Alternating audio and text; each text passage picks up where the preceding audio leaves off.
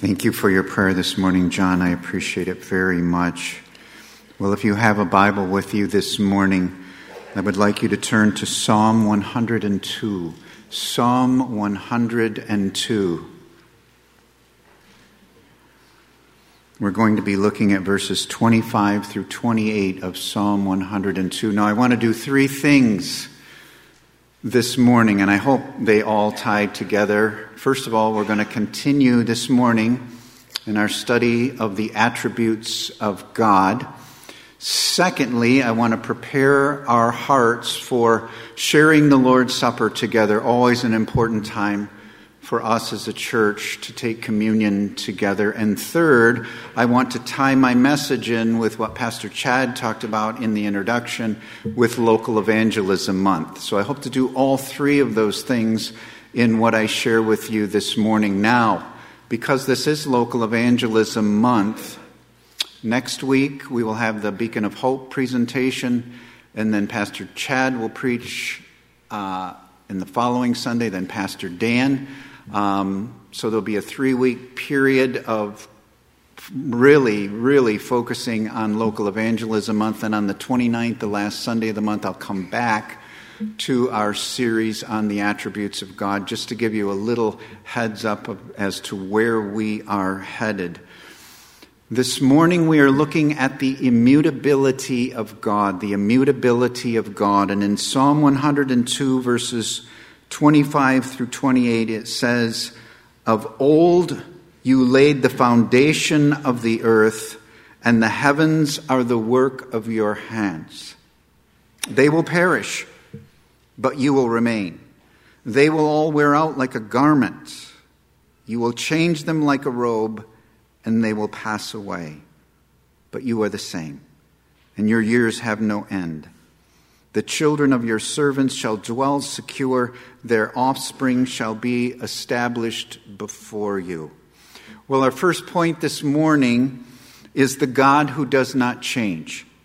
The immutability of God means that God is unchangeable in his character and in all of his ways. Very simply for you this morning, if you're not familiar with it, the immutability of God simply means he does not change. God never changes. God is fixed in who He is, He is unalterable. It is impossible for God to either increase or decrease. If God were to increase, that means the God we're serving now is going to get a whole lot better in the future. If God were to decrease, that means that the God we're serving now isn't going to be as powerful or as strong in the future. No, God, our God, is the God who was, the God who is, and who is to come. And we as a church must be firmly rooted in this glorious truth that our God does not change. We're going to look at three aspects of the immutability of God his character, his word, and his salvation. His character, his word, and his salvation. First of all, God's character does not change. In his attributes, in his essence, in his perfections, in his being, God is who he is from age to age. He is forever the same. We are so unlike God. God is unchanging, we are ever changing.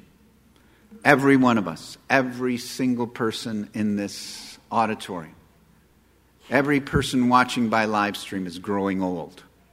We're growing old.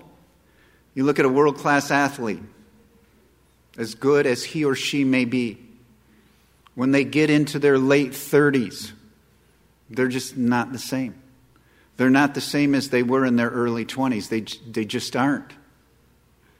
If you were to know a person and you were to meet him or her at 25 years of age, and you didn't see them again until they were 85, okay?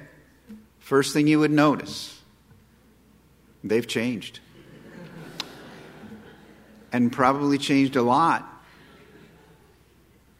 because we do. Our bodies, our minds, everything about us is changing. We're growing older. But our God never changes. He is forever the same. Classic text on this is Malachi chapter 3, verse 6. For I, the Lord, do not change. Therefore, you, O children of Jacob, are not consumed. Great text on this. For I, the Lord, do not change. But don't miss the second part of that verse. Therefore, you, O children, are not consumed. The reason we're not consumed, that we don't just perish off this earth, is because our God never changes. The passage that we're looking at this morning, Psalm 102, verses 25 through 28. Of old, O God, you laid the foundation of the earth, and the heavens are the work of your hands. Now, watch this. They will perish, but you remain. But you will remain. They will all wear out like a garment. You will change them like a robe, and they will pass away. Even heaven and the earth are passing away. Revelation 21 1. The Apostle John says, Behold, I saw a new heaven and a new earth. For the first heaven and the first earth had passed away. Even heaven and earth are wearing out, they're passing away. You will change them like a robe, they will all pass away. They will all wear out like a garment, even heaven and earth. But you are the same. Praise God. But you are the same, and your years have no end. And again, verse 28, much like Micah, or excuse me, Malachi 3 6, the children of your servants shall dwell secure. Their offspring shall be established before you. You know the reason we dwell secure from day to day is because our God does not change. He is always the same. It is very clear in the scriptures that God's attributes, every single one of them, are immutable. His holiness never changes. His omnipotence never changes. His wisdom never changes. Every attribute of God is unchanging. Another classic text, James chapter 1 verse 17. Every good gift and every perfect gift is from above, coming down from the Father of lights with whom there is no variation or shadow due to change. Every good and perfect gift that we have is from God. It is from above. And he was giving good and perfect gifts centuries ago, and he's still giving good and perfect gifts today because with him, with our God, there is no variation or shadow due to change, is because he is not changing. God is changeless from age to age. The God that you knew as a child is the God who gave you strength in your teenage years. He is the God who was with you as you began your family. He is the God who was with you in your old years, and He is the very same God that you are going to stand before in heaven someday. He is forever the same, unchanging in His character. And what an encouragement this should be to each and every one of us every time we pray, every time we go to the throne of grace. God is the same. He is always the same. Did you know that God doesn't have mood swings? Praise God for that. Because you know what? Every single one of us have mood swings. And if you don't believe that, just ask your spouse. They'll tell you. We do. Every one of us have mood swings. God doesn't have good days and bad days. Okay, he's not one kind of God one day and one another kind of God another day. He's not a lesser God sometimes and a greater God sometimes. I want every one of us to know that every time we turn to the Lord, every single time, He is a rock. He is a refuge. He is our fortress. He is ever the same. God is unchanging in his character. Our second point is God's unchanging word and salvation. God's word does not change. What God speaks never, ever changes. God's word can't change, it can never be altered, it can never fail to come to pass. What God has spoken is etched in stone, it can never be altered. Numbers chapter 23, verse 19. God is not man that he should lie, or a son of man that he should change his mind. Has he said, and will he not do it? Or has he spoken, and will he not fulfill it? If God says it, he will do it. If God has spoken, he will fulfill it. God is not a man that he should lie. So, what's that say about us? Means even the best of us, even the very best of us, have twisted the truth. We withheld the truth, altered the truth, covered up the truth, not spoken what is true. All of us. But that can never be said of God. Every single word that proceeds out of the mouth of God is pure, unadulterated truth. God will never have to take anything back that He said. Isn't that great? He said, oh, God never says, I shouldn't have said that. Everything God has said in His Word, it shall come to pass. Throughout all the ages to come, God's Word is fixed, it is firm, it is unchangeable.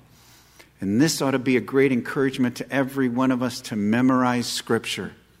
When you memorize a verse from the Bible, it's always going to be the same. You're never going to have to say, boy, that isn't true anymore. There are so many things in our society that, that, that's not true anymore. Never with the Word of God. You can memorize Scripture, and it will be in your heart, and it will be with you forever, and it will never change. Isaiah 40, verse 8 The grass withers, the flower fades, but the Word of our God will stand forever. We can bank our lives on the Word of God. We can bank our lives on it. When we wake up tomorrow morning, we can know for certain that what we read in Scripture yesterday will be forever true. What I read in Scripture yesterday will be the same tomorrow and forever. It's always the same. And don't you thank God? In the Bible, What's right is always right. And what's wrong is always wrong. And wrong will never be right. Have you ever thought of this? What is right and wrong in America is right and wrong according to Scripture, is right and wrong in Southeast Asia, it's right and wrong in Sub Saharan Africa, it's right and wrong in South America. It doesn't matter where you go. It doesn't matter where our missionaries go to any people group in all of the world. Right is always right and wrong is always wrong according to the Word of God. The Word of God is the same for every generation, for every continent, for every age, because it is always the same. God's plan for redemption is forever the same. God's standard for the family is always the same. God's standard for morality is forever the same. It is the immutability of God, it is the immutability of the Word of God. Paul tells us that in Christ, all of God's promises are yes and amen. Aren't you glad for that? In Jesus Christ, all of God's promises are yes and amen. 2 corinthians 1.20 god's word never changes. And then thirdly this morning god's salvation does not change. And i want to tie this into our local evangelism emphasis this month the message of salvation how a person comes to know christ as savior how come who comes to know, how we come to know God is always the same. It never changes. It, it always has been the same and always will be the same. Salvation is by grace alone, through faith alone, in Christ Jesus alone. It always has been and it always will be. Okay? Salvation is by grace alone, through faith alone, through Christ alone. Always has been and always will be. The Bible teaches that eternal life is a gift of God, a gift of God's grace that we receive by trusting Jesus Christ as our personal Lord and Savior. Okay, a person is saved by receiving Jesus Christ as Lord and Savior. It always has been and always will be. Now, I want you to stay with me this morning. How were the people in the Old Testament saved? Same way we are. Okay? Put your thinking caps on with me. How were people in the Old Testament saved? Same as we are.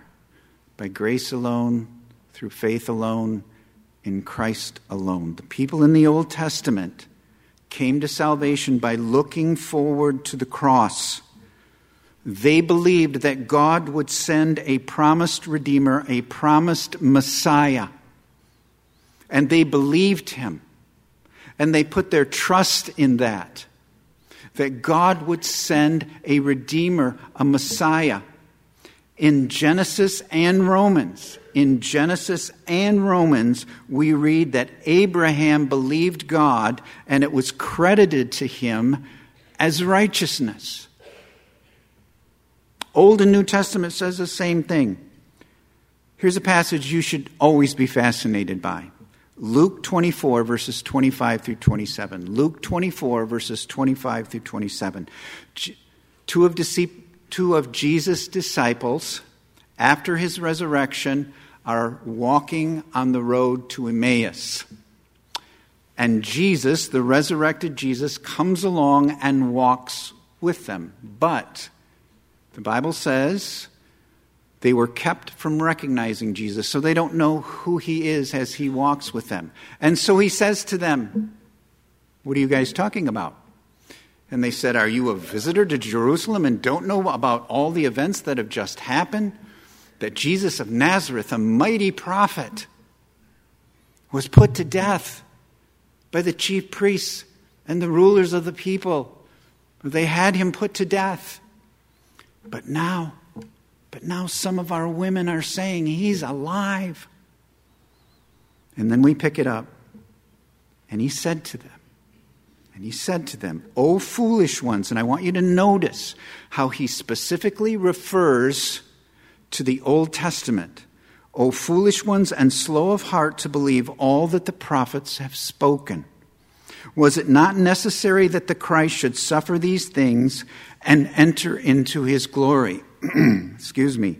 And beginning with Moses and the prophets, he interpreted to them in all the scriptures the things concerning himself.